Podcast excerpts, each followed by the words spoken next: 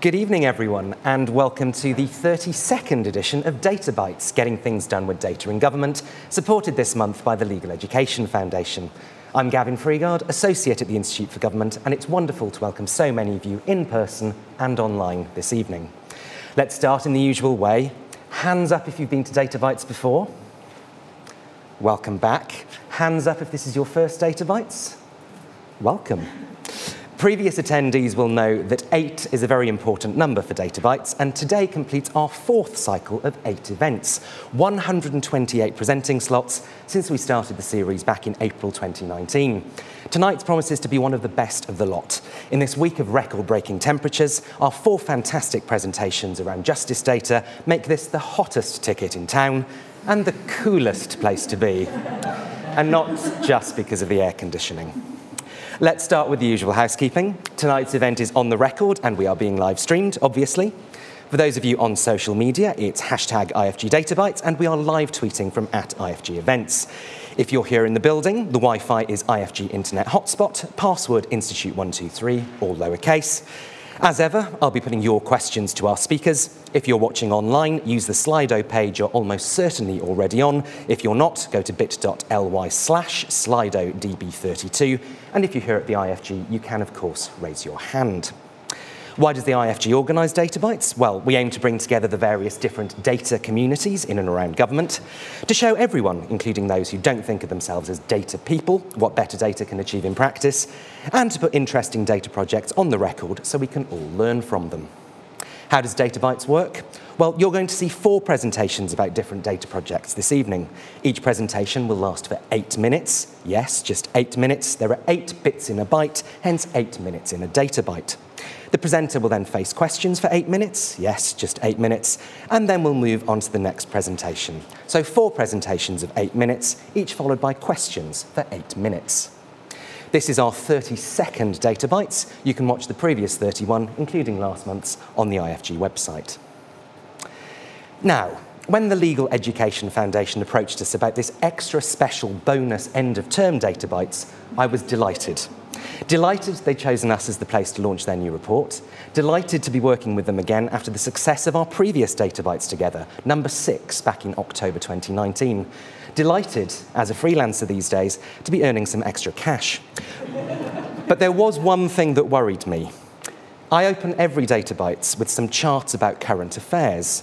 It being July, and with only 2 weeks between the previous DataBytes and this one, I worried.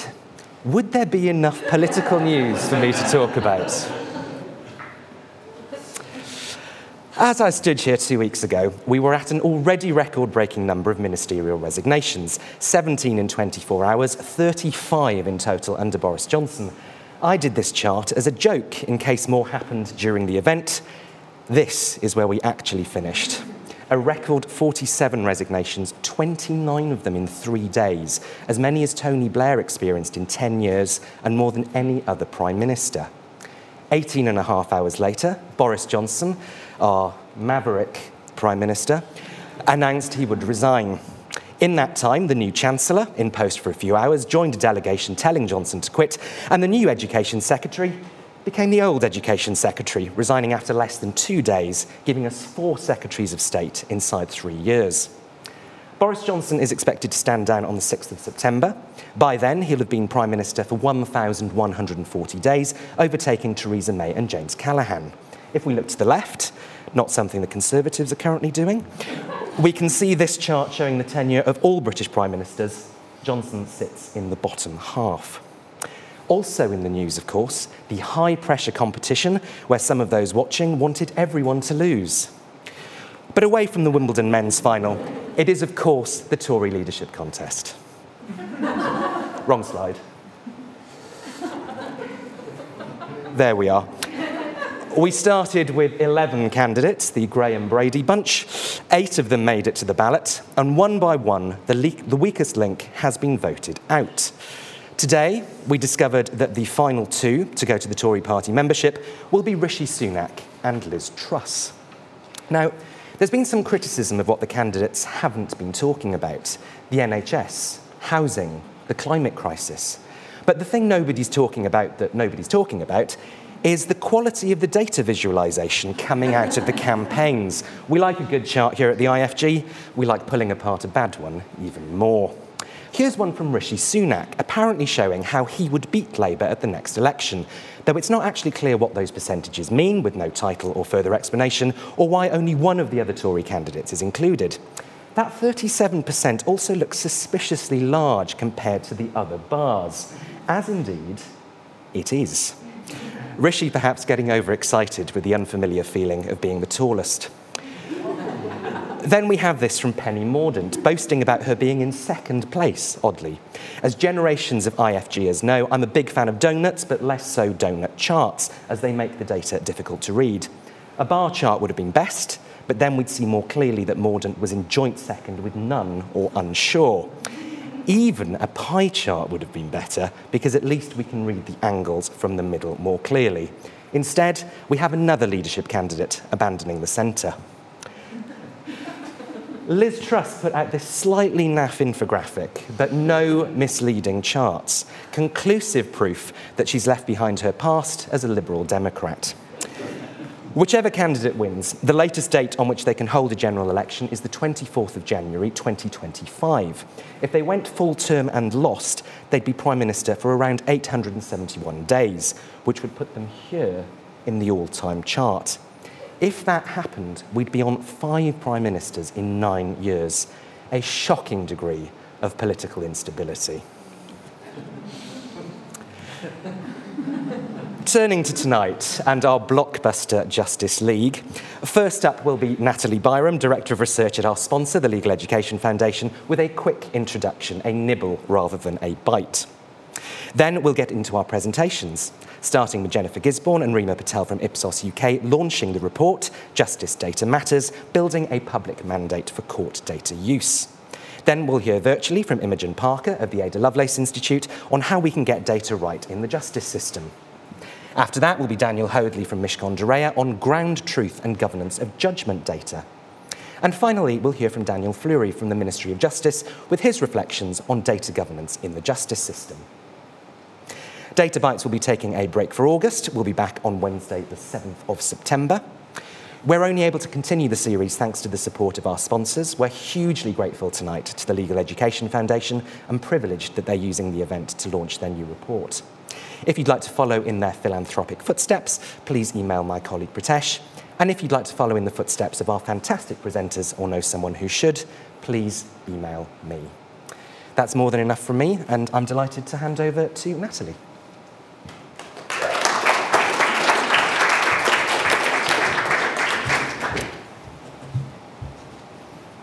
Thank you so much, Gavin. Good evening, and thank you so much for braving our melting public transport links to be here tonight.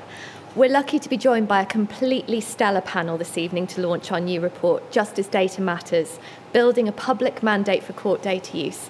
So for this reason, I'm not going to speak for long. And I'm also quietly terrified that Gavin might set his timer on me. So anxious to avoid that. But I did want to take 5 minutes of your time to explain why the Legal Education Foundation commissioned this piece of work, why we think it's so important, and what we will do next. So we commissioned this work because the justice system is changing rapidly. Digitisation, which has been accelerated by the pandemic, is altering the way courts operate. Since 2017, the Foundation has advocated fiercely that the ongoing £1.3 billion programme of court reform must be harnessed to improve the data we have about the justice system and the people who rely on it for protection and fair treatment. We've also called for and supported fundamental reforms to the way in which judgments and decisions are collected and made available to the public. These arrangements, we believe, offer a vital opportunity to deliver open justice, improve transparency, and support legal education and evidence-based reform. Now, there's a danger that calls for better data can be dismissed as technical, dry, something that's boring and only of interest to researchers and technocrats. But that simply isn't true. The more you pay attention to where the data gaps are, whether they relate to victims of rape, unrepresented litigants, the treatment of domestic abuse victims in family court, or experience and outcomes of people who are disabled or from minoritized groups, the more you see a pattern emerging. If you believe, as we do, that systems tend to measure what matters to them, then underinvestment in data becomes a symptom of a justice system that is underinvested in listening to or responding to what the public needs from it. This is both morally wrong and, in a system that derives its legitimacy from consent, actively dangerous. So we need better data. Data that captures the voices and experience of those who rely on the courts to build trust, to deliver transparency, and to ensure that the law is upheld. To harness the benefits of data, individuals and organisations need to have access to it and be able to use it for research, for education, for advocacy, and for innovation. How should this access be managed, and what uses should be permitted? Experience from other areas of social policy, such as health and education, demonstrates that using data in ways the public consider to be unacceptable undermines trust and creates the conditions for a backlash against both data-driven technology and the department or agency that authorised its use in the first place. So what does the public think about how justice data should be managed and used? In spite of the vital importance of understanding the public's views and the rapidly evolving landscape of organisations keen to access justice data, we could not find a single study globally that had asked the public what they think about who should have access to the data held by the courts and which use cases are acceptable. When we set out to commission this work, this research, some people suggested that this lack of research was for a good reason, that the public aren't interested in these issues, and that in any case, in a system as complex as justice, it wasn't possible to ask these questions about these issues and get a meaningful response. Without wanting to steal too much of Rima and Jenny's thunder, I'm pleased to say that this emphatically was not the case. To paraphrase one of the people who attended the public deliberation sessions, it's very small-minded to say we don't care.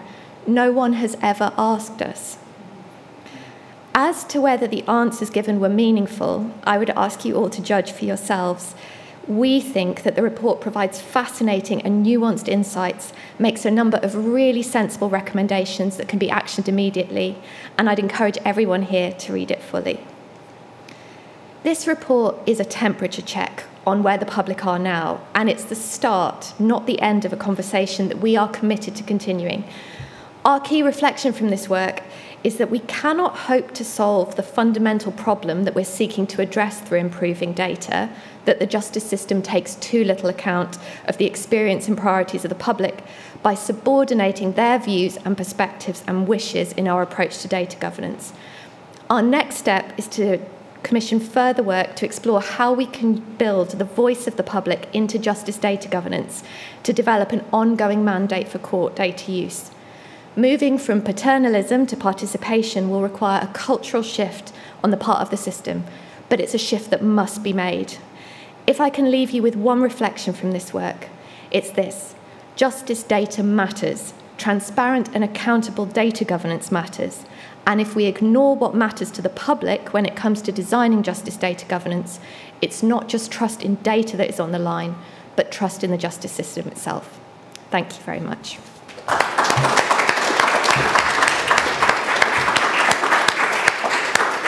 Thank you very much, Natalie. I'm delighted to welcome to the stage Jenny and Rima. Thank you. I'll hand it over.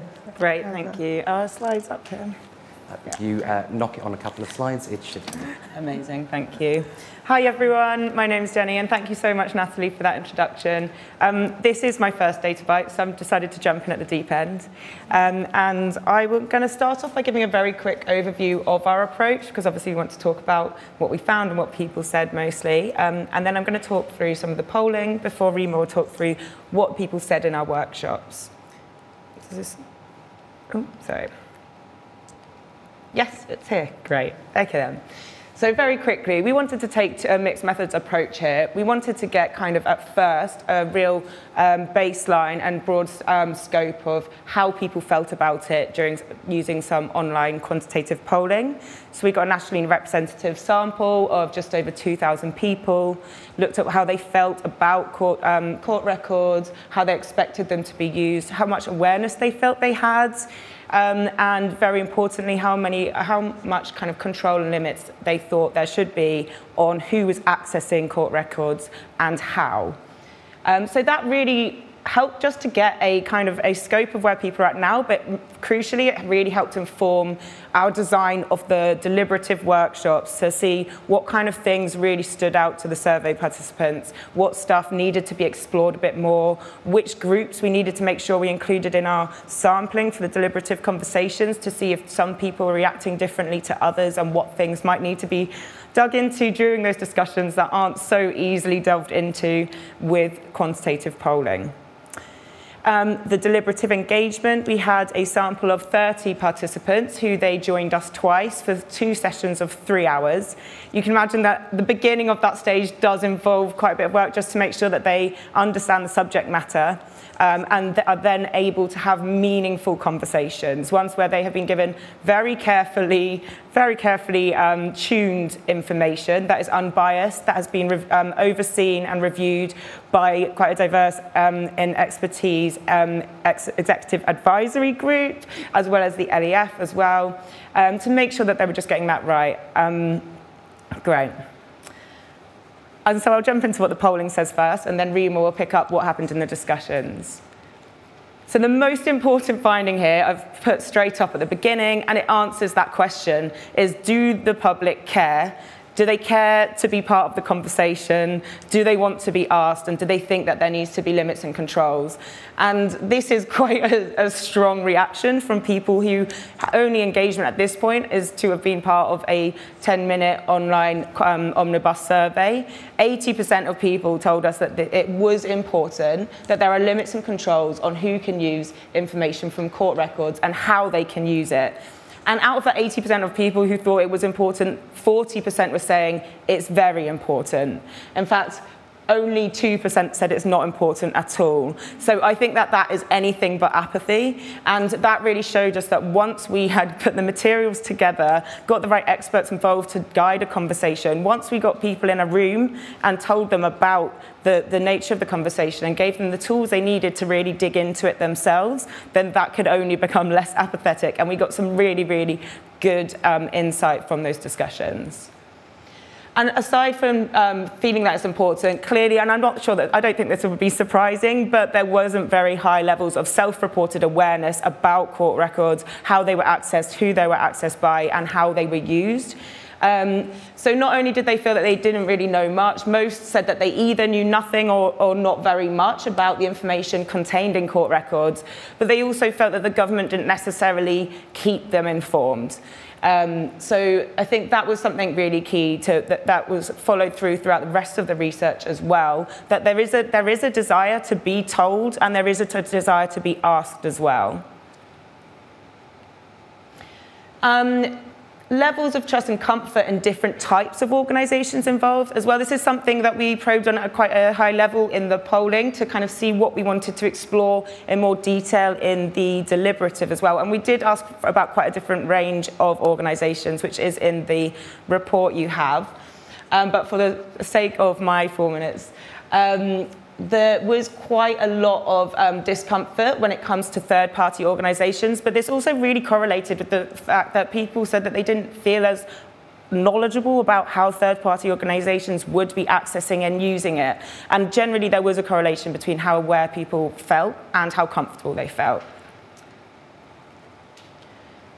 This one has quite a lot, so I will keep this one brief. But also, that level of comfort varied across different use cases that the data might be used for. So I've started with the most controversial ones first.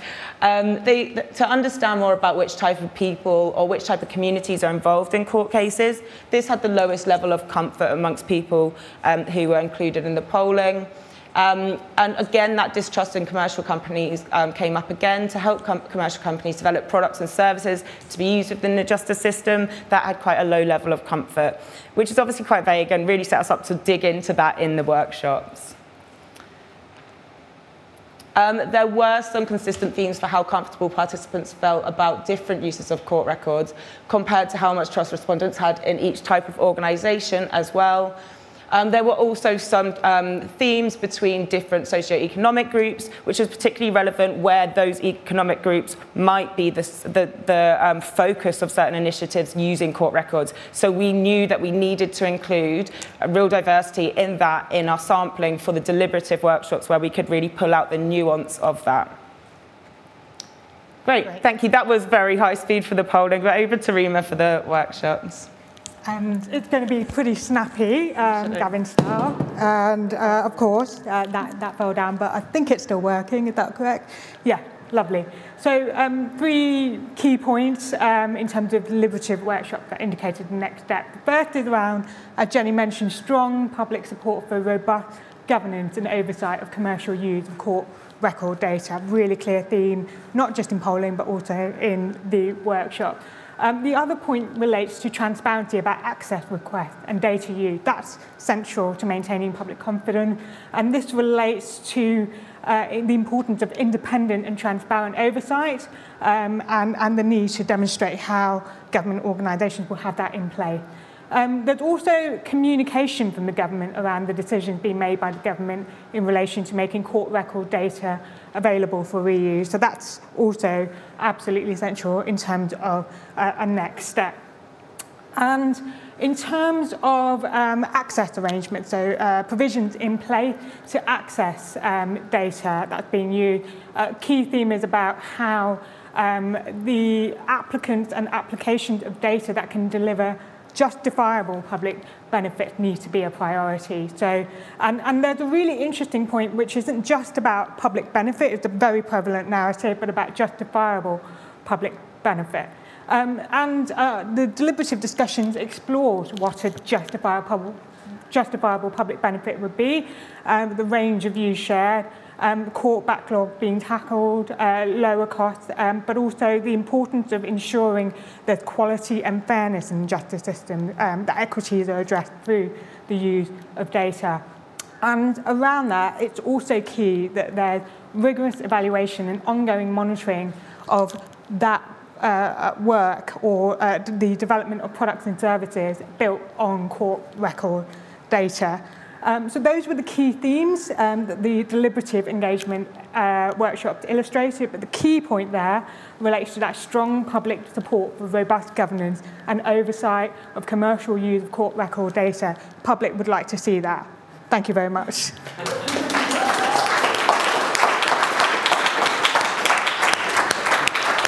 Shall I say it? Yeah. Perfect timing, and very impressive to get all of that report into 8 minutes. For those of you watching us online, if you'd like to ask questions of Rima and Jenny, please go to bit.ly/SlidoDB32 if you're not already on the Slido. For those of you in the audience, you can put your hand up shortly when I invite you to. I'll come to the studio audience first.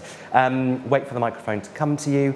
Feel free to tell us who you are and where you're from, though do remember we are on the record. And if you could please stand up when you ask the question for this first round of questions as well, that would be great. Please do keep them snappy, as you will count towards the 8 minutes, which will start as soon as the first question is asked. So, who would like to put the first question to Rima and Jenny? Got a question down here. Hi there, I'm Sophie Walker. I'm the founder and CEO of Just Access. I'm also a practicing barrister. This is super fascinating.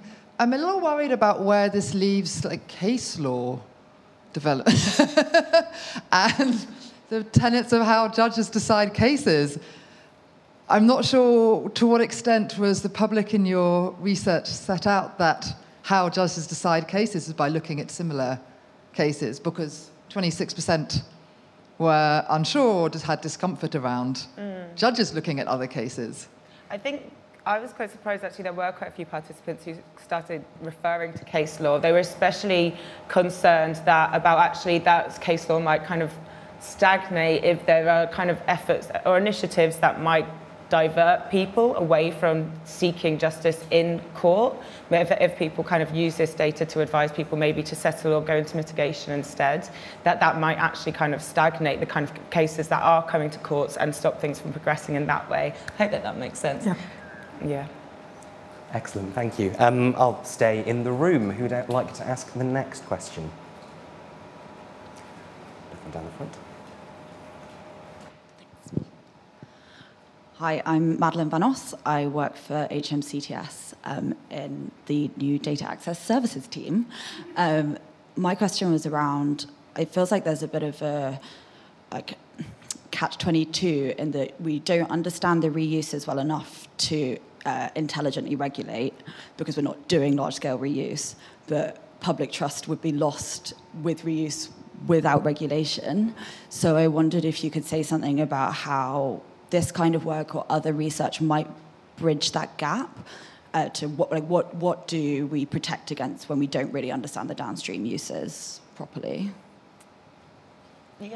I mean, it's a really interesting question, but my quick takeaway before Jenny comes in on this is that it's not necessarily a tension there.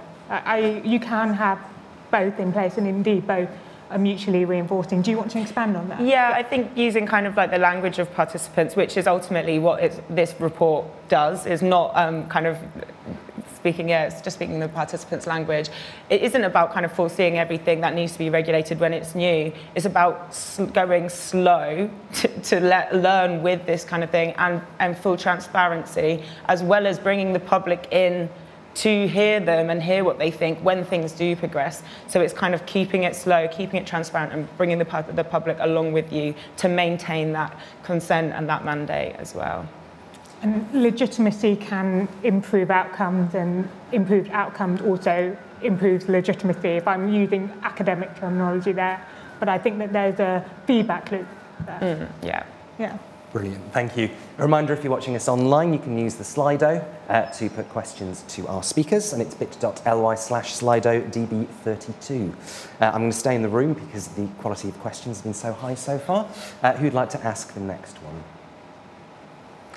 Yes. Wait for the microphone. Yeah. Oh, sorry. Hello, my name's John, and I spent 50 years in conveyancing, so I do nothing at a fast pace.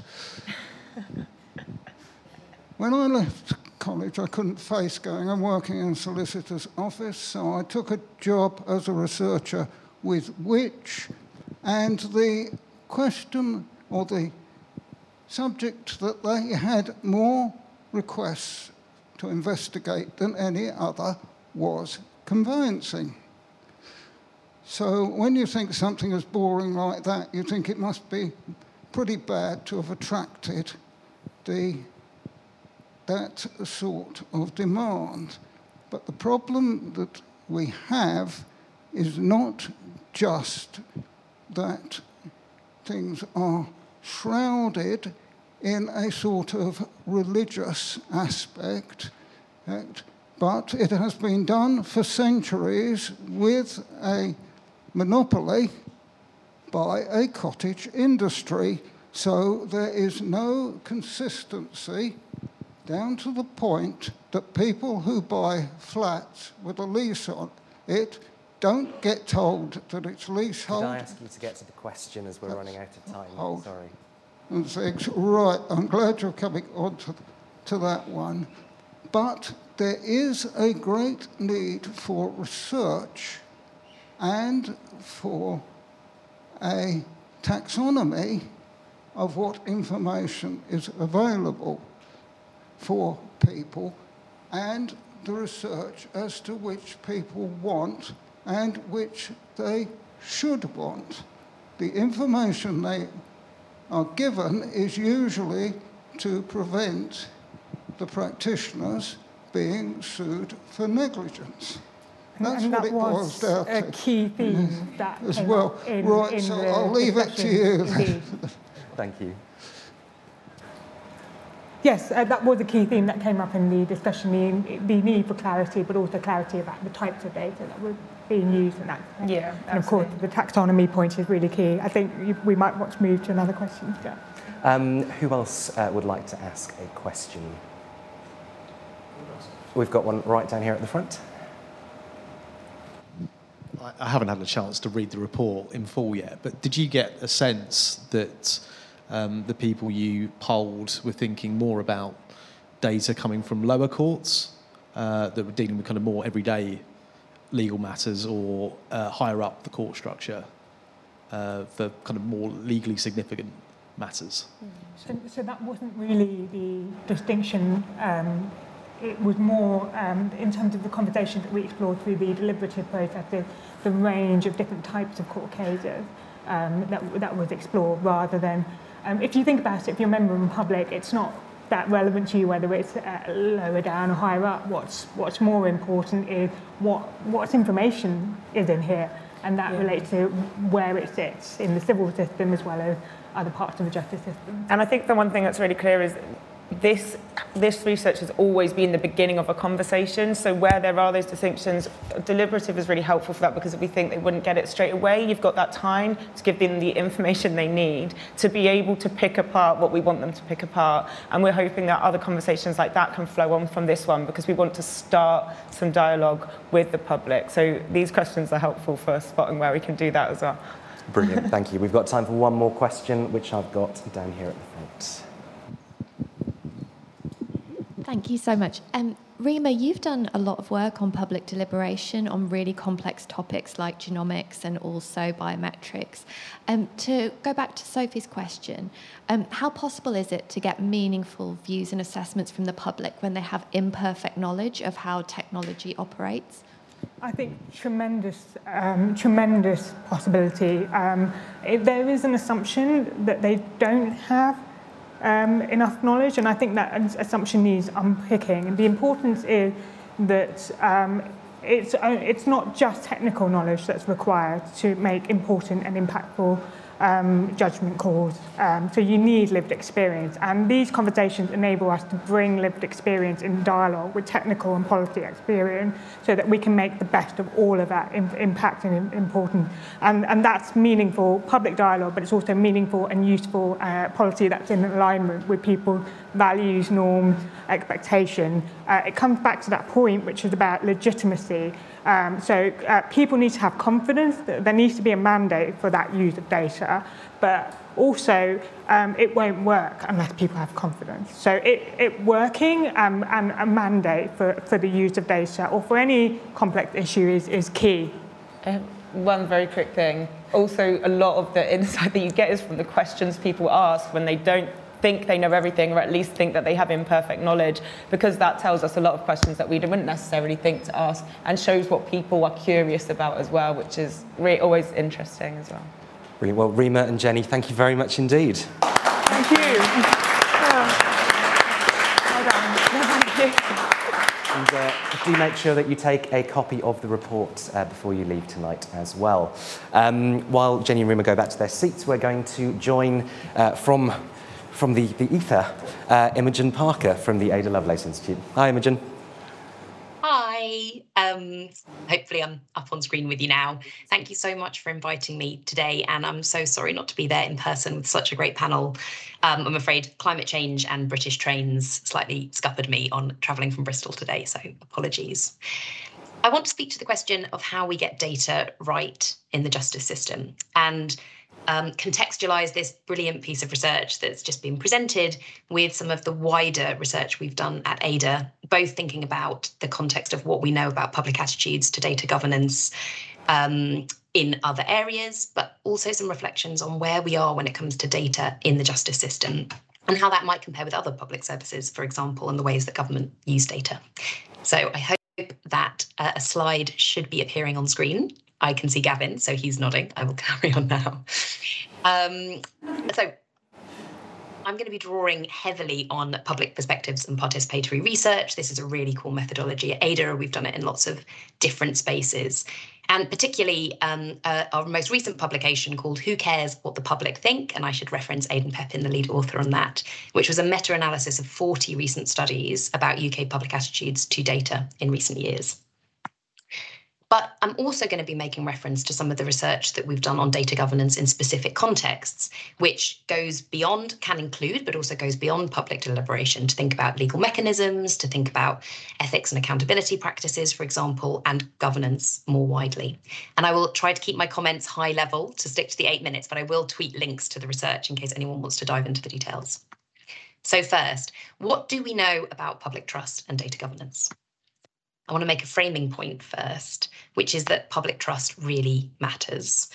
Back in 2015, the Royal Statistical Society identified a data trust deficit, so where trust in institutions to use data consistently scored lower than their general trust. People trust the NHS more than they trust the NHS with data, for example. And in the intervening years, we've seen a slew of ethical principles, we've seen new regulation, new government policies, but we've also seen a steady drumbeat of public disquiet about how data is being used. And I'm sure for a DataBytes audience, there's no need to go into any details about A-level algorithms or the successful legal challenge to the visa algorithm or Frances Hogan's recent testimony on Facebook. But it's clear that they have triggered both greater public understanding, but also concern about data. And I think it's important to note we've seen that actually translate into action as well. So I think a really salient example is GPDPR, where we saw over 3 million people withholding their health data, because they were worried about how it would be used, even though the NHS is one of the most trusted institutions, the health sector is one of the most mature public services when it comes to responsible data sharing, and health is consistently seen as an area where people see societal value in data and AI. So looking to justice, I just wanted to kind of reiterate that it feels like trust will be of paramount importance. If trust is lost in how information about justice is being used, it could dissuade people from using the justice system. And if data is misused, it could undermine faith in the outcomes of the justice system. Now, to the key findings, particularly but not exclusively from this meta-review. Firstly, we have consistently found the public want better and more data regulation and governance. They want to ensure their rights and interests are protected, that privacy is preserved, and that the power of large technology companies and other data controllers are held to account. And that's not something they're seeing enough of at the moment. Secondly, the public do want data to be collected and they want data to be used for innovation. But they expect that to be ethical, responsible, and focused on public benefit. So in other words, it needs to be well managed, it needs to be considered, it needs to be evaluated, rather than opened up to enable innovation for innovation's sake. Third, people want clearer information about data practices and how to enact their rights. How do you access redress if something goes wrong, for example? And it feels like where justice are at the moment thinking about their data infrastructure, that's something they could build in from the start. Fourth, trust is context specific. So who is using data, what they're using it for, why they're using it and how they're using it can be more important than what data point it is we're talking about. And I wanted to just add to that to say what we found repeatedly is that people's own context also colours their comfort with how data is used. So if, for example, our work on biometrics, privacy concerns are felt very differently when it comes to individuals who are already in communities that are over-surveilled by police, for example. So we've got to think about the average person, but we've also got to think about groups that might be particularly affected or particularly concerned. And when it comes to justice, people might feel a situational vulnerability or particularly exposed if information becomes available elsewhere. And then one concluding point, which is really drawn from our experience working with different parts of government like the NHS and the Geospatial Commission. When well-designed, public deliberation can contribute to better policy and practice on data. That's partly evidence. Public engagement brings lived experience, it brings crowd wisdom, deliberative reasoning, public attitudes, which should help you understand problems, concerns, identify opportunities, solutions, signal what good looks like, basically, when it comes to data. But it also builds in legitimacy. It enables you to say what we're doing with your data is something that we think is serving people and society. And it's that engagement that can give you that sense of legitimacy. The hope, of course, is that might protect against future public backlash. So what you're creating here is a more sustainable approach, a more stable approach to what you do with data. Now, I wanted to just spend my last couple of minutes reflecting on where we are in the justice system when it comes to data and how that might compare with other public services. So the justice sector needs to develop an approach for data that works for the whole justice system. And today we're really focusing on those using or those potentially using the justice system. But we're also going to need to make sure it works for those delivering justice. We've got to map the different actors in the ecosystem and think about the data flows there. And I wanted to pull out a few points I think we really need to consider to get this right. This is not an exhaustive list. There's lots more we should be considering to get this right. But here's a few. Firstly, I think open justice is something we need to talk about, but open justice in a digital age. So openness, of course, is a fundamental normal principle in justice. And that means we are in a very different place when you think about justice compared to something like health, which of course has an absolute emphasis and expectation of confidentiality built in when you're considering what to do with justice. And of course, in a pre-digital age, openness allowed for important cases to be reported on. But in the digital age, with the possibility of digitization of court records, of bulk downloads, of technology scraping that data, of powerful search engines, open justice could have more further-reaching consequences. Information might be shared more widely and it might be shared more permanently. So how someone interacts with the justice system might be something that comes up if you search for them when they apply for jobs, for example. And we've got to work through in advance and get right what impact that might have on individual and societal outcomes and willingness of people to engage with the justice system. The second point I wanted to pull out is its digital transformation journey sounds quite cheesy, but I couldn't think of a better way of saying it. Just picking up on Natalie's point, we're now in the midst of this £1 billion programme of digital reform, which has really brought into question what data should be collected and how it should be used, by whom. And there's huge opportunities there for transparency, for monitoring, for understanding the justice system. And I think Natalie really perfectly put forward the case of why getting data collection right is so important. But in just a few years, we've gone from a system that was really data poor, I suppose, even locally held or paper-based in some instances, to having to consider the consequences of predictive tools, of scrapable data. So there's a question about curation, which I think is really important, a question about data gaps, thinking about what mechanisms you need to consider and address these societal problems. Third point to raise, where and when datafication is appropriate. So participants in this study raised concerns about the kind of datafication of justice, perhaps reducing the subjective and rich information to numbers or flattening the reliability of insights. But we've also got to look at that from the perspective of people delivering justice. In many different public services, we've had the introduction of choice and competition agendas. We've had bodies like Ofsted, CQC. There's been a growing expectation that people might use information to shop around for better services and that services might be improved with that information and that shopping around.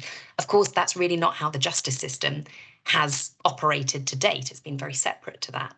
So opening up data in justice might change the way people interact with the justice system. And you might see that as undermining the authority of the system or enabling gaming. You might see that as democratising the sort of expert information at the moment the law firms can hold and demonstrate. So it's something that needs careful thought. Now, I can't see the screen, but I think I'm probably out of time. So just my final point, yes, I can see Gavin nodding. My final point is on power. So data needs to always be considered in the context of power, and power is of paramount importance when it comes to justice. Power, of course, justice has power inherent within it. The system can make decisions that have these huge life-altering effects. But we also need to think about the power that sits within those that can afford to access legal advice and law firms. So how is data going to interact with those power imbalances? Is it going to rebalance power? Is it going to entrench power or create new bases of power? And that feels like something we need to really have built in from the start as we contemplate how we should get data right. I will leave it there. Thank you. Thank you, Imogen.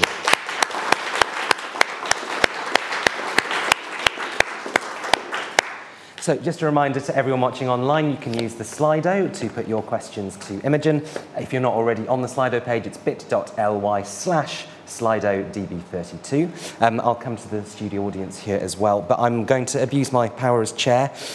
Ask the first question this time around, Imogen, which is based on the reflections that you've just shared with us and all of the evidence on public attitudes from Ada, from Ipsos and LEF and others, where should we go next and what do the actors within the justice system and civil society need to do to ensure we get justice data right? The million-dollar question, thanks, Gavin. Yeah, that's a great question. And I think what as no one will be surprised, I think public deliberation is such an important tool for this in the context of research. As you've gathered, I'm an advocate for that type of methodology to complement others. But I want to put forward a provocation, which is thinking about potentially conducting more research, but also potentially moving beyond public deliberation as a research tool to think about whether it could act as a form of governance in and of itself, so as a standing structure for governance. I'm not saying that will be necessary in this context, but it's something worth exploring. And I'll just give a few examples of areas where we as ADA have ended up recommending public participation as a form of standing governance. So we ran a 3-year programme on biometrics. There's lots of things we concluded and called for, mainly in the kind of legal space. But one of the aspects was looking at proportionality assessments, deciding whether or not biometrics should be used, not just could be used. And for that, what we're arguing for is that affected groups are built in to the working with the regulator to decide what a good proportionality test should look like, what minority perspectives might need to be considered. How can you ensure that you are making a decision about a particular use in context that considers the needs or unique experiences of different groups? So that's one example. A second example, also similar, based on our work on regulation in Europe. There's a lot, I won't go into the details, but there's a lot of AI regulation that is being pushed into a technical standard. So you can use this AI if it ticks off these boxes, if it's safe, like a washing machine might be safe. But of course, to decide that, you've got to think about things like societal impact and fundamental rights. And our view is you've got to find the right mechanisms of getting representatives into setting those technical standards so you can account for things like human rights. So again, we're doing research there to say, how do you get representation and how do you set up the right structures to ensure when you're setting technical standards, you've got the right perspectives in the room. And then a third example, which is probably of most relevance. Last year, we worked with the NHS. They have something called a medical imaging database, so a stack of medical images. And they asked us to pilot how to develop a pilot for how to take an algorithmic impact assessment, how to consider whether or not you should share data with private companies, with researchers, and to develop and train AI on.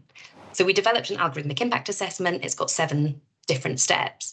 But a key stage in that was a participatory workshop to assess access in context and use that as one of several forms of evidence that could then go to a decision-making panel. So when they're assessing, it's not just things like technical use and others, but there is actually that public voice built in as a mechanism for governance. So maybe that's not the right step for justice, but I think that would be an interesting kind of provocation to lead on the table. Do we need to take public voice beyond research and actually into governance itself? Excellent, thank you. Who would like to ask Imogen the next question?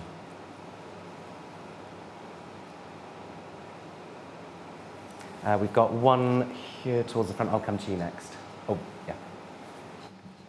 Hi, I'm Alice Harrison from Offences. When you were talking about the open justice, you mentioned something about permanent data and presumably temporary data. Where is the distinction from that? Is it very clear which data is which? How, you know, could you just give me a few words around that, because I'm not very sure.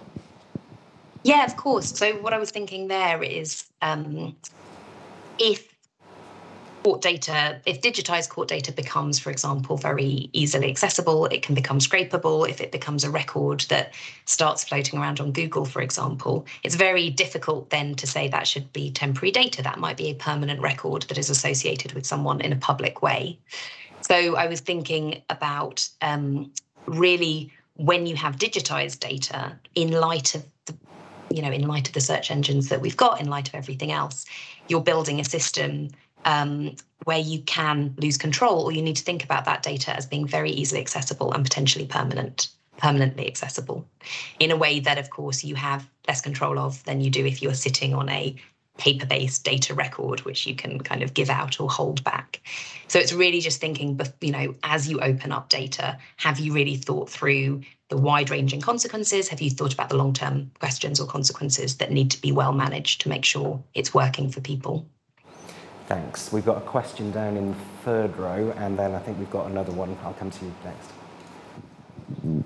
Thank you. My name is Deborah Kwa. I'm the Justice First Fellowship Manager at the Legal Education Foundation. And my question is just in terms of the justice system itself and thinking about the digitalisation that's happening in a lot of different areas, particularly, for example, immigration with the biometric systems that are coming into place. Partly some of the frustration with data gathering is the fact that it has to be done over and over again for the same information, despite assurances that once it's been given, it will be on the system. And so I was just wondering, with experience and you're working with other public services like the NHS, are there any good reflections that you've come across that we could transfer to the justice system to try and make that process of collection a bit easier, and maybe that will help in some of the trust that people feel about the data that's being collected? That's a really great question, and I think it goes to the heart of thinking about how do you design a data system that isn't just about privacy, although that's important, that does lead to things like data being repeatedly collected or not shared, but actually starts from the perspective of what do people in society want out of this? What information would help them manage their own interactions with the justice system, for example? And what we found in other contexts, like with local authorities, anybody that's had to battle different bits of local authority systems or have a chronic health condition, for example, and are moving between different sorts of services, repeating case information, people that have repeated interactions with the police and have to, victims of domestic abuse, for example, that have to, in every interaction, retell potentially traumatic stories. I think there is a good case, pending further work with the public, for saying sometimes data sharing is good. It's what people want to happen. It's about making sure that it's done in a way that's well governed. It's done in a way that people see as legitimate, and done in a way where people say, yes, I understand this. This is about helping me move through and understand the system. So I definitely think what we've found from other public areas, people don't want data to be shut down. They want it to be used in the right way, and they want it to be shared in a way they feel comfortable with. Thanks. 45 seconds left, so very quick question down here in the third row, and a very quick answer would be great. And actually, Imogen and I were roommates at university, so I'm going to introduce this as my third bio for the night. The issue with legal is that court judgments are already Googleable. They're already scrapeable. In a way, the horse is already bolted, right?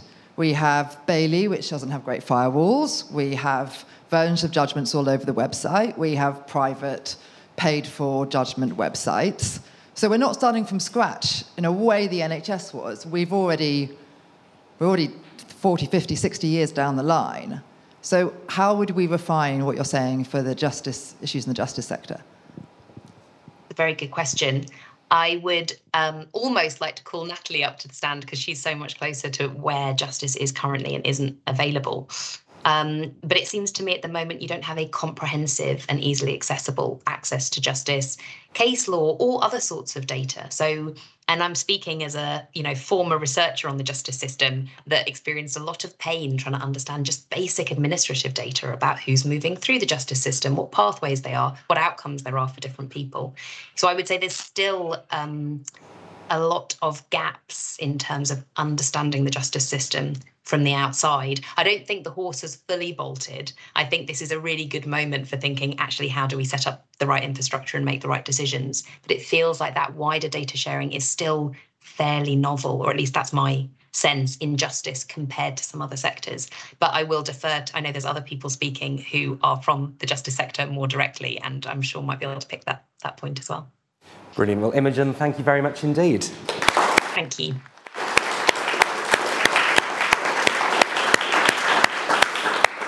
We go now to the first of our two Daniels this evening. So, Dan. Okay. Just want to check which way this goes. Don't start the clock yet. Okay. Right. So I'm really bad with timing, so I put basically everything I'm going to say on one slide, which I'm going to say now. I'm going to focus on judgments. So there's lots of different types of court data. Judgments is one of them. That's where I'm going to focus. And I'm going to try and develop very quickly two submissions to you, I guess. Number one is that judgments given in courts of record, so courts that can bind other courts, and including itself in some cases, should be comprehensively captured. And that open source of data, so BAILII and the National Archives, are shown to be incomplete, in some cases considerably so when compared to their commercial counterparts. And the cause that I diagnose is poor collection of extemporary judgments, which I'll talk about again in a minute, and that this is really important in this context because predictive applications built on incomplete data present very real risk.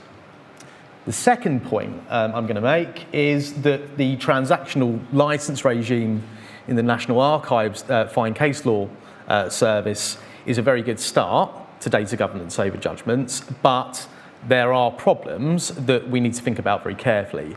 And that if we don't think about it soon, it's going to lead to gaps in transparency, which might ultimately undermine legitimacy. So, and very quickly, just to pick up Sophie's point, this there are existing publishers of judgments. So on the left, in the orange, we have commercial suppliers who jealously guard their collections. It's very hard to scrape them. In the middle, we have a freemium provider, where I used to work. And then on the right, we have BAILII, who until Easter were a de facto official provider of judgments. And then after Easter, when the National Archives launched its Fine Case Law Service, that became, in effect, the official provider of judgment data.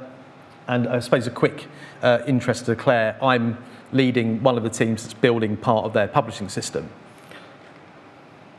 So the context for the points I'm going to try and pull out are that I'm currently reusing court data. I do this quite often as part of my job. And at the moment, I'm doing a piece of work with Joe Tomlinson at York Law School and Cassie Summers-Jones, where we're looking to see to what extent we can use machine learning to support empirical studies of judicial review. And the motivation came really from the review into judicial review, and this kind of inverse relationship between empirical research and the government's positions on judicial review. We are using a data set which was given to us by a commercial publisher, vLex Justice, which consists of 5,300 judgments from the administrative court given between the beginning of 2015 and the end of 2020, and we've got that in structured XML, which makes it very easy for us to work with. The very first thing we did when we got the data set was we looked to see how many of the judgments in our data set were available on BAILII. And this bar plot shows the distribution of the quantity of judgments per year. The height of the bar represents the total number of judgments in the vLex data that we were given. So in 2015, around about 1,300 judgments. The grey section represents how many of those we found on BAILII. So in 2015, and actually throughout the successive years up until the year of the pandemic, we found that roughly BAILII was missing about 45% of the judgments that were on vLex. And that is consistent with some earlier work I did in a personal capacity back in 2018, where I looked at the similar thing with the criminal division, which found that BAILII had just under a fifth of the judgments that were on justice for the same year. So the problem here, the cause of this, I say, is this really complex diagram which shows the judgment pipeline. And what's happening is this is pre-launch of TNA. On the bottom row, we have the flow that governs the publication of judgments that were given extempore, read into the record rather than handed down. And if you look to the right, and hopefully Gavin publishes these slides so you can look at these with more time, those judgments never actually find their way to BAILII. And arguably now, after the launch of the National Archives, the situation is the same. The extempore judgments actually don't make it into BAILII or the National Archives. So we've got this kind of massive gap in judgments, which is causing this skew between commercial publishers who can buy those transcripts in and BAILII and the CNA, which don't have them. So that leads me to basically make the statement I've already said. There's hopelessly incomplete data in open sources, and that will cause problems if people use it. Governance and reuse, just really quickly. The National Archives, I suppose with the support of HMCTS and MOJ, have made a really good first stab at trying to deal with some of this in the Open Justice Licence, which lets you do pretty much anything so long as it doesn't involve computational analysis.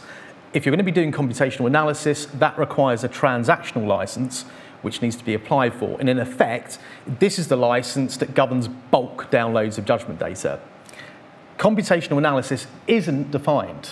And it's a ridiculously broad term and could, on its face, include any number of uses ranging from counting the number of judgments over a period of time.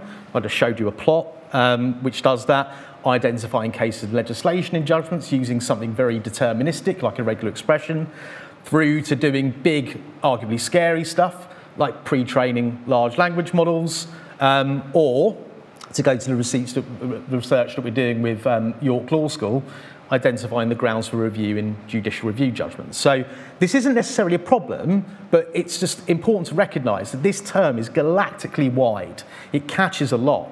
And the key test, it seems, is does the proposed use of the data jeopardise or is likely to jeopardise the proper administration of justice? Which is, I think, on its face, is a completely reasonable thing to want to defend. But when you begin to dig in, it really actually gets quite knotty. Transparency and legitimacy are at risk of kind of being really depleted quite quickly unless we can get to grips with a selection of, I suppose, this is just for starters, others might think of a few more, but who's making a decision about whether or not a given use is likely to jeopardise the administration of justice? On what basis are decisions being taken? How are decisions to permit or allow a particular use communicated to the public, if at all?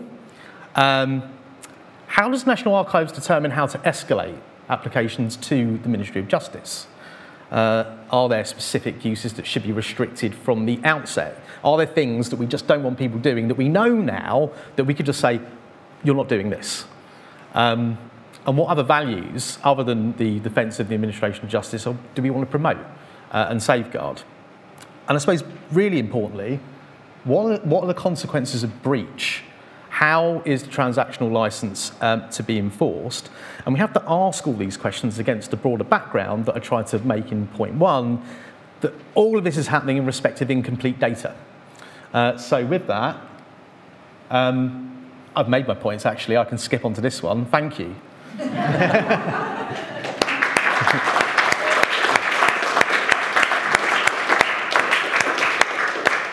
Thank you very much, Dan, and bang on time. Yeah. Again, if you're joining us online, you know what I'm going to say. It's bit.ly/SlidoDB32 if you want to put any questions and you're not already on the Slido. Again, though, I'm going to go to the audience in the room first, who'd like to ask the first question of Dan. Right down here at the front. I thought the list of applications of computational analysis was really interesting. Are there any other applications you think might be within scope? There are loads. So, I mean, the one I didn't put on the slide was predicting case outcome, which I think is a use that you picked up on in your report, understandably. It's an interesting one to me because...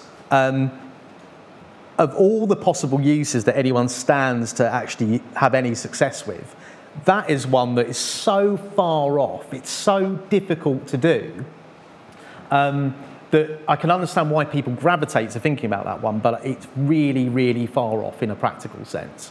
And I think, to some degree, I think we are paying the price of letting too many early-stage startups about 5 years ago make claims that at the time they hadn't really developed for, and it's shifted people's thinking in this really unhelpful direction where we're missing more simplistic but possibly even more insidious uses, such as blacklisting in employment. Thanks. We've got a question over there. I'm Billy, a machine learning practitioner, and just really interesting on the transaction license. I have two questions. So, do you imagine something like people using the commercial company like Facebook doing the app review kind of process where you submit your use case and then, the person can look at your application, the source code, run that, and do all that? Would that help in this process, or you think about something more about, how do we better govern this transactional license? And the second question is, actually looking at your system diagram, that's really good flow chart. I've never seen that before. Really helped me understand the whole, how the data flows. Sounds like even if we put down a transactional license, we can regulate that, have governance on that part. There's still loads of data flowing to those private companies. How do we then regulate their distributing these data massively to other people? For example, you guys got the research the 4,000 administrative court data from the private company? How are they regulating now, today? So yeah, those are my two questions. I'm glad you like my flow charts, because they were drawn in 38-degree heat. So I'm not sure I'm necessarily the best person to answer that question. I think I'm coming to you really as a person that is actively using court data. It's my job to use court data. I do things with it. And I want more governance. I want to understand what are the parameters I'm allowed to move in, because it wouldn't be good for me to overstep the boundaries. And at the moment, I'm having to kind of feel my way in the dark. So that doesn't address your question directly. But the transactional license is an important thing to get right, and for us to understand how many applications are being made, who they're being made by, which ones are being allowed, and which ones are being refused. Thank you. I'll take the question there, and then we'll come to you next. Historically, not that many cases were actually written down, and we don't reference all of the cases from the 19th century and so on. Are you concerned at all about, as we get better at digitalising things, just everything being documented, even if it's not that significant or high quality of a judgment? So where I used to work at the Incorporated Council of Law Reporting, that was the mantra. In fact, the organisation was based on the idea that the vast majority of judgments you can completely ignore because they possess no authoritative value, and that the cases that changed law are really actually a very few number.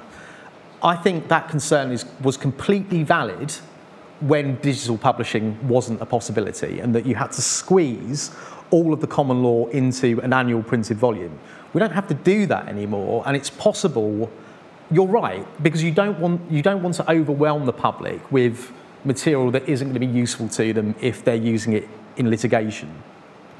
But we can kind of quite simply figure out ways to say, this judgment's really important because it was given by this court, or because it cites these cases, or because these people say it is.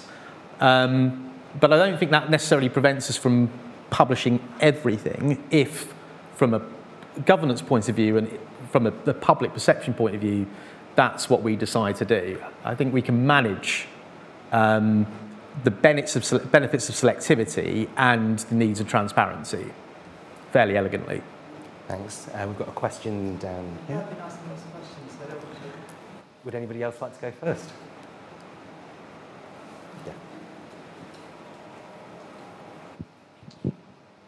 Hi, my name's Olivia, and I also work at HMCTS.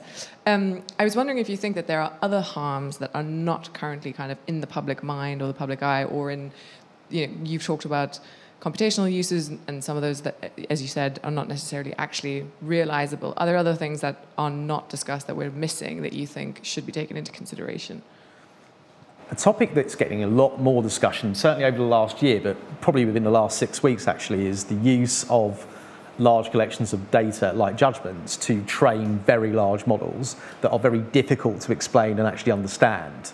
And I think that's personally, actually, if someone said, Daniel, here's the keys to all the TNA's data, probably instinctively one of the things I'd think of, I can use this to pre-train or fine-tune a large language model. And I think that's one area that is now getting a lot more attention that we haven't really thought about. And the main risk that arises there, two. Number one, the transfer of bias in the data set.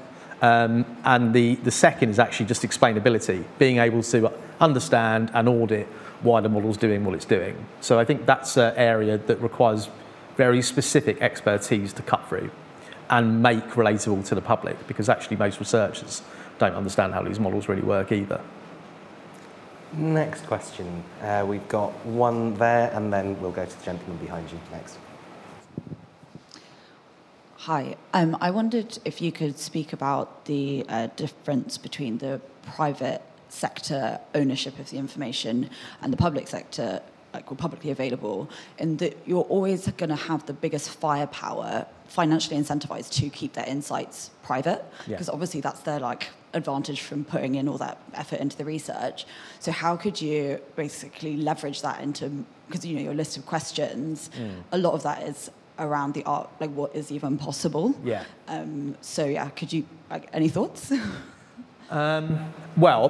I suppose the first thing I'd say is it would be fantastic if MOJ, HMCTS and Judiciary could think really carefully about levelling the data playing field, because the problem that we've got, that flow chart, which you like so much, the problem with that flow chart is the imbalance of court judgments that are moving straight into the hands of the private sector because they can afford to buy them from the transcription agencies that are impanelled under a contract that MOJ or one of those institutions deals with. So I think you need to, I think that, I'm saying you because you're at HMCTS, that needs to be plugged. And I think then it's fine, actually, if the private sector are generating value on their own dime that no one gets unless people pay for it. I think that's okay, as long as there is a common foundation and a quality of data on both sides. Because it's not even just about data governance, it's about equality of arms. You know, if you're using free source of data, if you're looking for judicial review judgments, I've just showed you that there's 45% of the stuff that you aren't going to see unless you have Westlaw or Lexis or vLex, and that's wrong as well. Great, thank you. Very quick question and a very quick answer. Might not be quick answer, but hopefully quick question. So with the increasing number of people that end up representing themselves in court, I wonder whether there's an imagination of how we might be able to get to a ethically sane way that someone might be able to use that data to be able to put forward a decent defence or otherwise for when they're representing themselves, so a for personal use that might involve actually scanning through the data in an intelligent way. Yeah. Short answer, that's definitely something we should be striving for, but I think it's a long way off, because you need to deliver that type of service, you need to be able to programmatically replicate what is currently done by people, very trained, highly expert people. So I think that's a great use to aim for, but it's one that's going to be quite difficult to deliver. Dan, thank you very much. Thank you.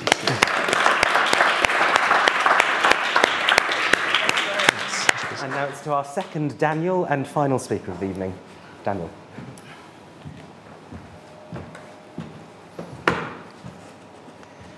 Hello everyone, I'm Daniel Fleury, the Director of Access to Justice at the Ministry of Justice. First thing I'd say is just thank you to Natalie, thank you to the Legal Education Foundation, the IFG, and all those involved in this work tonight.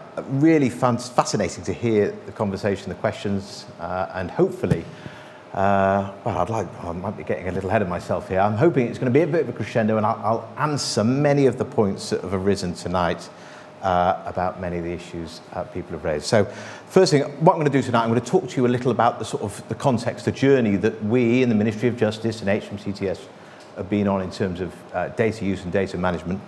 Secondly, I'm going to talk a little about the governance. You know, we've heard about, you know, how we can access judgments, computational analysis, what is the process, the governance around it. I'm going to say a little bit about that. And then finally, I'm going to just sort of focus a little on what this governance actually means, what it's done in practice to sort of deliver a degree of increased transparency, greater access to judgments, and so on. So to begin with, if I could just sort of start with a sort of an anecdote of my career, I guess. You know, I've been in the justice system for 25 years, and I began life in the Magistrates' Court.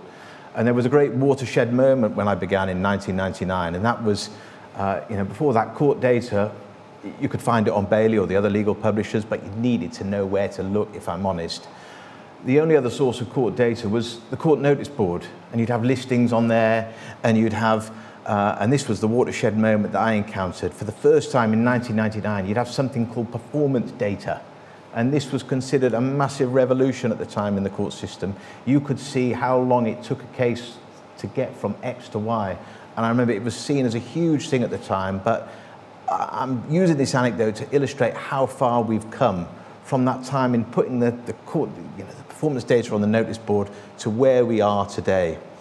So what did that moment mean? What does it mean for us now? It's all about transparency, and you know, when I say to ministers, oh, well, part of my role is policy responsibility for transparency, they say, that sounds very flowery, what on earth does that mean? Transparency to me is about improving services. It's as simple as that, and improving services for judges and lawyers in terms of navigating case law, in terms of improving services for academics and researchers to allow them to make links and insights that we haven't necessarily done so. It is improving services for civil servants to make better policy, make better judgments, make better decisions. And finally, and I think critically, it really helps us improve services for those who use the courts, to demystify what is, as the gentleman said about conveyancing, in some ways quite a mystical process, really. So that is essentially what transparency is all about. So what have we done in the last 25 years? The technological revolution speaks for itself, and in some ways, I'm not saying that the government is at the forefront of that, no chance. But in some ways, we have made significant changes in how we collect data, in how we use data, in terms of how we process data, and that has got us to where we are today. Transparency is great. You can make lots of arguments for it, but the reality is we need to balance that transparency with privacy. Now, when I talk to people about courts, they always think, oh, the criminal trial. But the reality is the majority of cases going through courts are very sensitive. They're about people who are bankrupt or divorced or having their children taken away from them or their home repossessed. So the data that we hold, it's in some ways quite sensitive. We hold many medical records as part of court proceedings. So finding that balance between transparency and privacy is absolutely sort of critical to what we do. So how on earth do we do that? We talked a little about governance tonight. In some ways, the title of my presentation is about governance. There are two things in play about which allows us as policymakers to strike that balance between privacy and transparency. So we have two things. The first thing we have is a data access panel, which some of you may be familiar with. So an academic will come along and say, can I have X number of judgments, or can I look at this data? And this panel will consider that against a sort of certain criteria and make a decision or not whether to release it. Where it gets a little more complex is through the sort of senior board to that data access panel. And this is something called the Senior Data Governance Panel. And this comprises myself. It comprises, or my co-chair is Mr. Justice Fraser. It has people like Natalie on it, academics, researchers, Richard Susskind, so on. And what it does, that reports directly to the Lord Chancellor and the Lord Chief Justice. And it's a pretty critical board because it considers these requests, it considers issues around, computational analysis and so on, by essentially looking at it through four principles. One, is it within the legal framework? Is it a legal request? Does it sort of comply with the law? Secondly, does it support transparency? Does it help with understanding of the justice system? Thirdly, will it maintain, support public confidence in the justice system? And this is why the Ipsos Murray report is so important, because it does give us that sort of benchmark.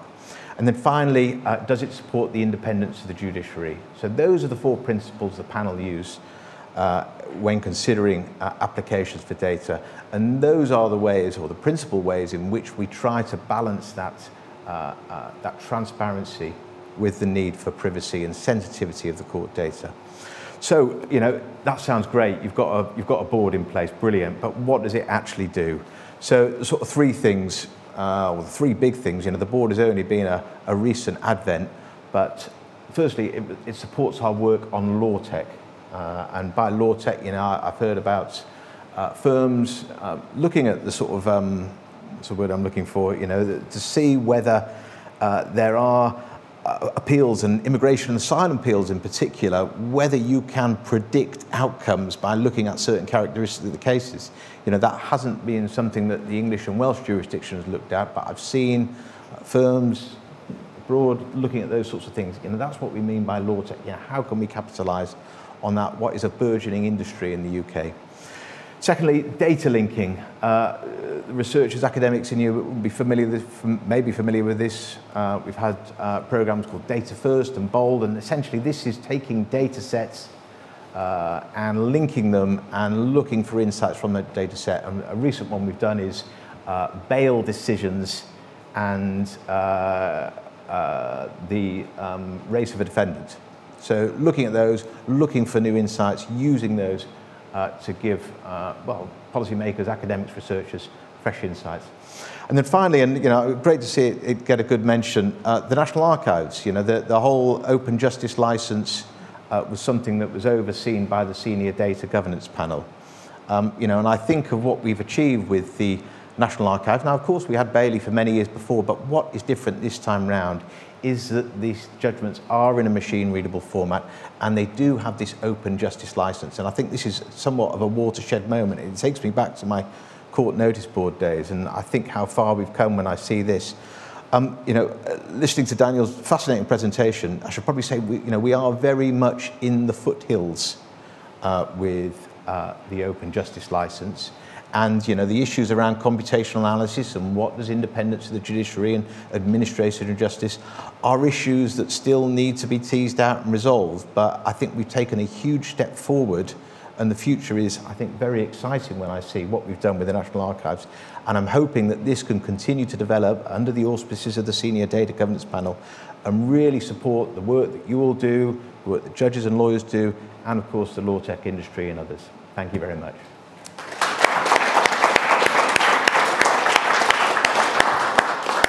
Thank you very much, Daniel.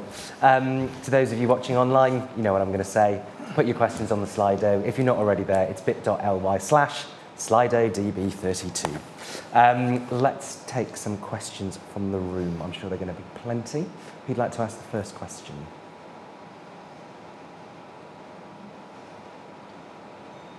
I'm going to hold the silence until one of you puts your hand up. We've got one down here.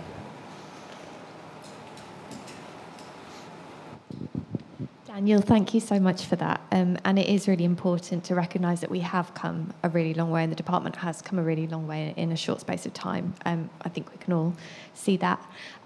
As we enter into an environment of fiscal restraint, what do you see are the key challenges and opportunities for driving forward work on transparency, and what might be some of the key barriers? When you say enter a climate of financial restraint, I don't think we ever left a climate of financial restraint, Natalie, but, what supports this work, in some ways it comes back to the definition of transparency as a way to improve services. And again, sorry to come back to a personal anecdote, when I began 25 years ago, data was something obscure within the civil service. It was something that, wasn't necessarily adopted, whereas now it really does drive much of policy making, and ministers can see that, senior civil servants can see that. So, when we are making changes, whether it's HMCTS reform or delivering or devising new policy, the first question we ask ourselves nowadays is, where is the data? What does the data tell us? And in some ways, that really does support the investment in data technology. It supports policy making, so it really is the heart of everything we do from a policy perspective. I want to caveat that though by saying we are not perfect by a long stretch. There are still significant data gaps within governments. We are miles away from being the finished article in terms of how we devise and develop new systems, how we use existing systems. But I think the climate. It changed some time ago, really, that data is at the heart of much of the policy making we do. And I think, the need to improve services to meet the fiscal challenge, I'd like to think those solutions will be driven by data. So it's, in some ways, it's almost a virtuous circle, Natalie. Thanks. I've got a question right down here at the front. So you mentioned the balance between transparency and privacy. And one of the things that Imogen mentioned was context-specific. So, and of course, court record data relates to a range of contexts and different users.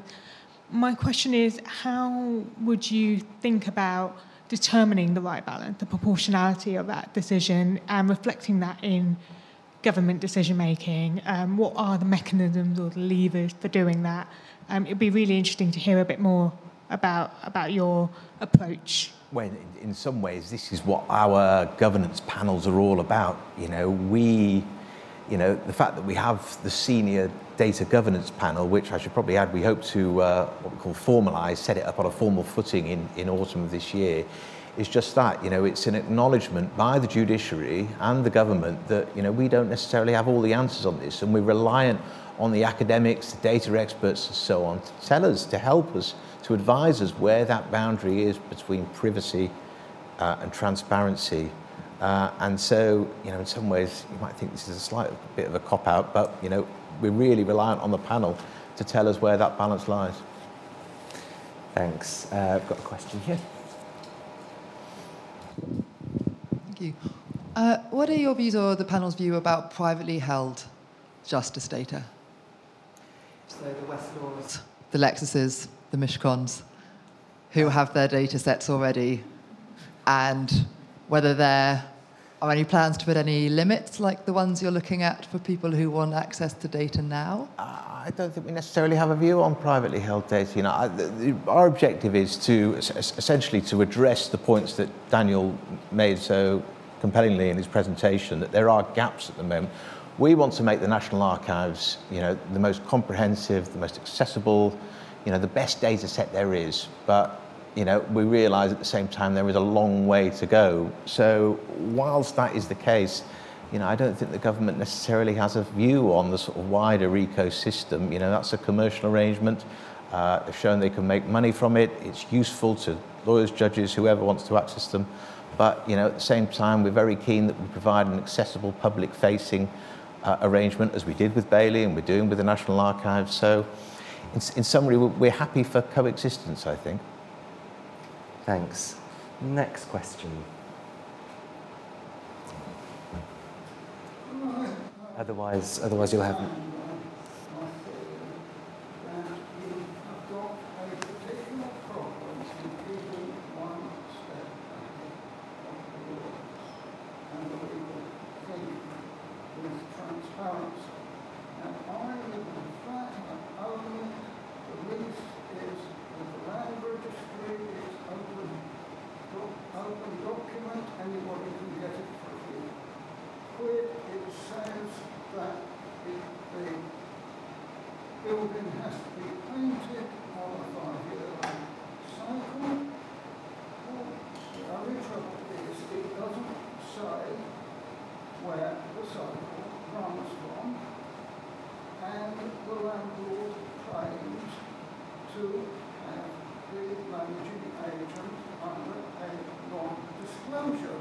Is there a question that we can put to Daniel quickly?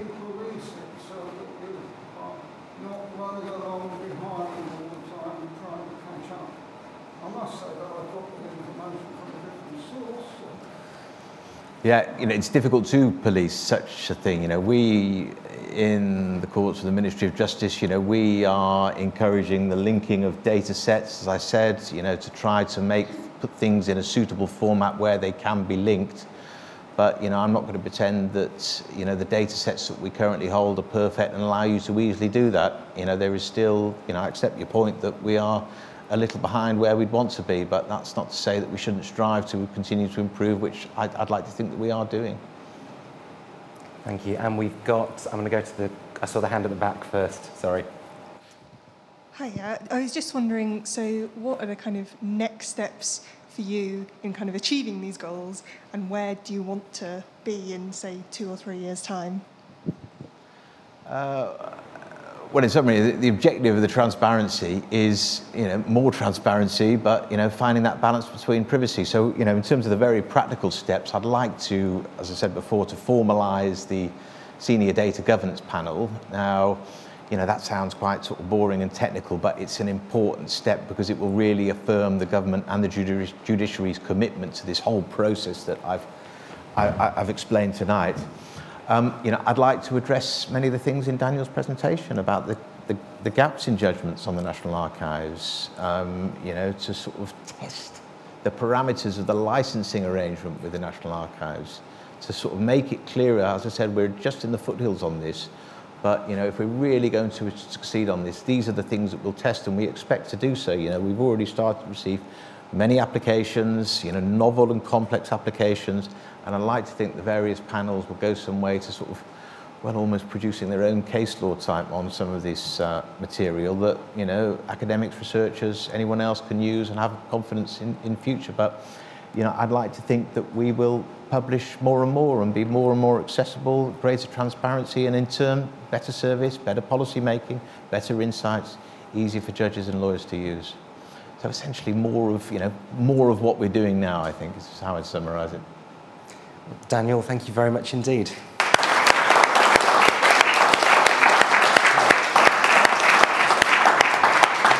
So a few quick final parish notices. As for those of you in the room, I'm the only thing standing between you and some drinks. Keep an eye on the Institute for Government website over the summer for the latest on all of the political developments, which continue to develop politically.